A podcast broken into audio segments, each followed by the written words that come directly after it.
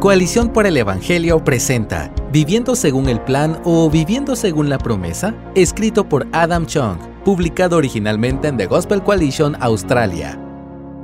Si los últimos dos años nos han enseñado algo es que nuestros planes son volubles y frágiles. Los planes para estudiar en el extranjero, cambiar de trabajo, mudarse de ciudad y aún casarse han sido aplastados por un virus microscópico. Pero cuando nos detenemos y reflexionamos, algunos de nosotros podemos darnos cuenta de que con frecuencia la vida no es lo que esperamos que sea, aún sin esta pandemia. Para muchos de nosotros, la vida sigue un plan que se da tan por sentado que casi parece predestinado.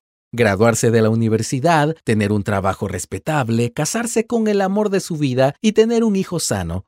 Pero para algunos de nosotros la vida toma un rumbo inesperado. No aprobamos el examen de admisión, no podemos conseguir un trabajo significativo, nunca encontramos esposo o esposa, no podemos tener hijos. ¿Qué hacemos cuando nuestros planes fracasan? ¿A dónde vamos cuando la vida no es lo que esperábamos que fuera? Si no es según nuestros planes, ¿cómo viviremos? Descubrimos un camino menos transitado a través de las vidas de Abraham y Sara, un mejor camino por recorrer. No vivir según nuestros planes, sino según la promesa de Dios. Las promesas de Dios brillan cuando nuestros planes fallan. El plan de vida estándar está ligado a la idea de familia. Planeamos casarnos a los 25, ser padres a los 30 y a partir de ahí nuestras vidas son moldeadas por nuestros hijos, desde su primer día en la escuela, su graduación y eventualmente por su propio matrimonio e hijos. Muchos de nuestros planes más preciados giran en torno a la familia. No fue muy diferente para Abraham. Después de todo, el plan de Dios para la humanidad era, sean fecundos y multiplíquense, llenen la tierra y sométanla. Esto lo puedes leer en Génesis 1.28. A lo largo de los primeros capítulos del Génesis, los niños son el signo definitivo de la bendición divina. La vida bendita era una vida familiar, Imagínate entonces la tragedia no planificada de que Sara no tuviera hijos.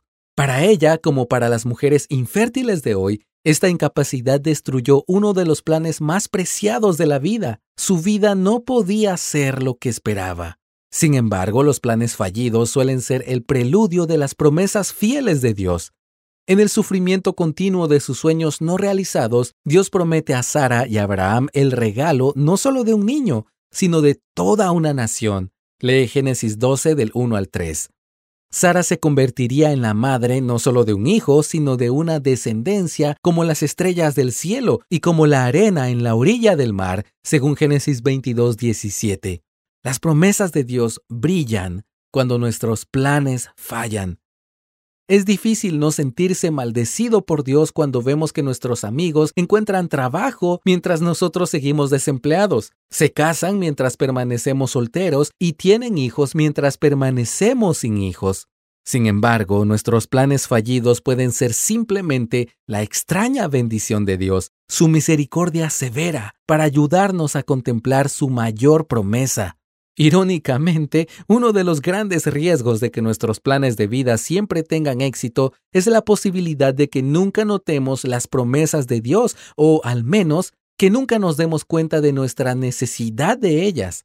Sin embargo, en palabras de Annie Johnson Flint, cuya vida estuvo marcada por una pérdida incalculable, cuando hemos llegado al final de nuestros recursos acumulados, la dádiva completa de nuestro Padre apenas comienza.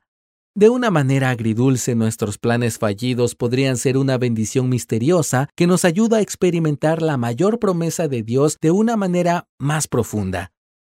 Es difícil creer en las promesas de Dios, pero son dignas de nuestra confianza.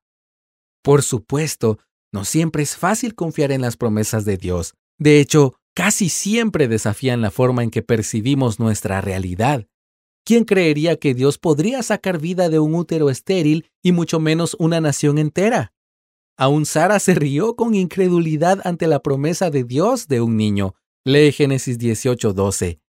Sin embargo, Hebreos 11:11 nos asegura que de alguna manera ella consideró fiel a aquel que lo había prometido. Tan difícil como haya sido, ella confió en el Señor. Puede ser difícil creer en las promesas de Dios, pero son dignas de nuestra confianza. Después de todo, Dios llamó a Abraham a dejar todo lo que había conocido, sacrificar casa y hogar y crucificar todos sus planes de vida, todo por una promesa que aparentaba ser imposible. Esto lo puedes leer en Génesis 12.1.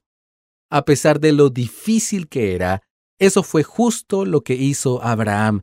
Salió sin saber a dónde iba, como dice Hebreos 11.8.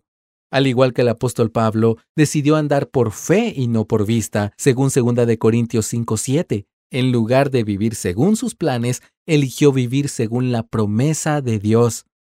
Cuando todos nuestros planes fracasan, no solo nos lamentamos por un pasado no vivido, también tenemos a un futuro desconocido. Sin trabajo, matrimonio o hijos, nos preguntamos, ¿cómo ganaré suficiente dinero para sobrevivir? ¿Quién me amará cuando esté solo? ¿Quién me cuidará cuando sea viejo y frágil? Es precisamente en esos momentos de miedo que puede ser difícil confiar en las promesas de Dios, pero son diez veces más dignas de nuestra confianza. Aun cuando Abraham eligió el miedo sobre la fe repetidas veces, Dios demostró que sus promesas no se pueden romper. Lee Génesis capítulo 12, versículos 10 al 20 y capítulo 20 en los versículos 1 al 18. Por imposibles que parezcan y por infieles que seamos, sus promesas son tan seguras que vale la pena poner nuestras vidas en el fuego por ellas. Cuando temamos que nuestros planes futuros nunca se cumplirán, es entonces cuando debemos aferrarnos con más fuerza a las promesas de Dios. De hecho, Dios puede llamarnos a crucificar nuestros planes de vida más preciados, planes de trabajo, de matrimonio y de hijos, pero es en nuestro miedo que Él nos llama a vivir por fe. Las promesas de Dios son mucho mejores que nuestros planes. Es interesante que Abraham en realidad nunca disfrutó de las bendiciones de la promesa de Dios. Al final de su vida tenía algunos hijos, pero nada comparado a la nación prometida. Todo lo que poseía de la tierra prometida de Canaán era una pequeña parcela que servía de sepultura cerca de Hebrón, Lee Génesis 23 del 19 al 20. Desde afuera, Abraham y Sara murieron como muchos de nosotros tememos morir, no realizados. Pero en realidad, murieron como todos deberíamos morir, en fe.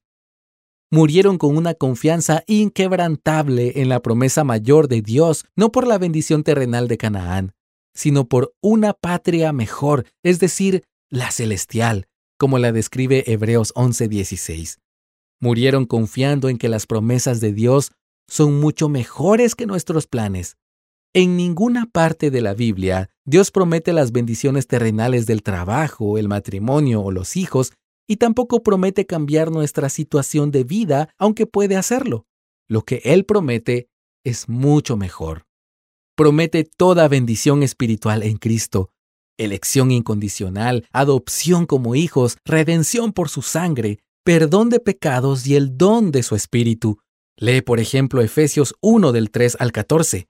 Cuando lamentamos la pérdida de nuestros planes terrenales, Dios nos invita a disfrutar el regalo de sus mejores promesas celestiales.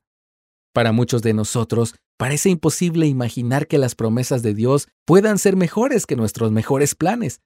Creemos que lo que sea que Él nos dé nunca podrá satisfacernos más que un trabajo estable, un matrimonio amoroso o un hijo sano. Con demasiada frecuencia dudamos de la bondad de las promesas de Dios simplemente porque no se alinean con nuestras esperanzas y sueños terrenales. Pero en las vidas de Abraham y Sara, Dios nos muestra que sus promesas son infinitamente mejores que la mejor vida que pudiéramos planear. Entonces, cuando la vida no sea lo que esperábamos que fuera, ¿insistiremos en vivir según nuestros planes o, en cambio, elegiremos vivir según la promesa de Dios? Cuando nuestros planes de trabajo fracasen, ¿viviremos de acuerdo con la promesa de Dios de que Él proveerá para todas nuestras necesidades? Lee Mateo 6 del 25 al 34. Cuando nuestros planes para el matrimonio sean aplastados, ¿viviremos de acuerdo con la promesa de Dios de que nada nos separará de su amor? Lee Romanos 8 del 38 al 39. Cuando nuestros planes para los niños se evaporen, Viviremos de acuerdo con la promesa de que Dios nos da cien veces más hermanos y hermanas, madres e hijos en este tiempo y en los tiempos venideros. Lee Marcos 10 del 29 al 31. Cuando nuestros planes para un nuevo comienzo y una segunda oportunidad en la vida se nos escapen de las manos, ¿viviremos según la promesa de Dios de una nueva vida y una nueva identidad en Jesús? Lee Colosenses 3 del 1 al 4. Para muchos de nosotros, en la pandemia o no, la vida no se ha convertido en lo que esperábamos. A estas alturas deberíamos ser trabajadores, maridos, esposas, padres o tal vez incluso abuelos. Pero la vida no ha ido según lo planeado, o al menos no ha ido según nuestros planes. ¿Por qué no elegir vivir según la promesa de Dios? ¿Por qué no elegir caminar por el mejor y más sabio camino de Proverbios 19:21 que dice, Muchos son los planes en el corazón del hombre, mas el consejo del Señor permanecerá. Gracias por escucharnos. Si deseas más recursos como este, visita coaliciónporelevangelio.org.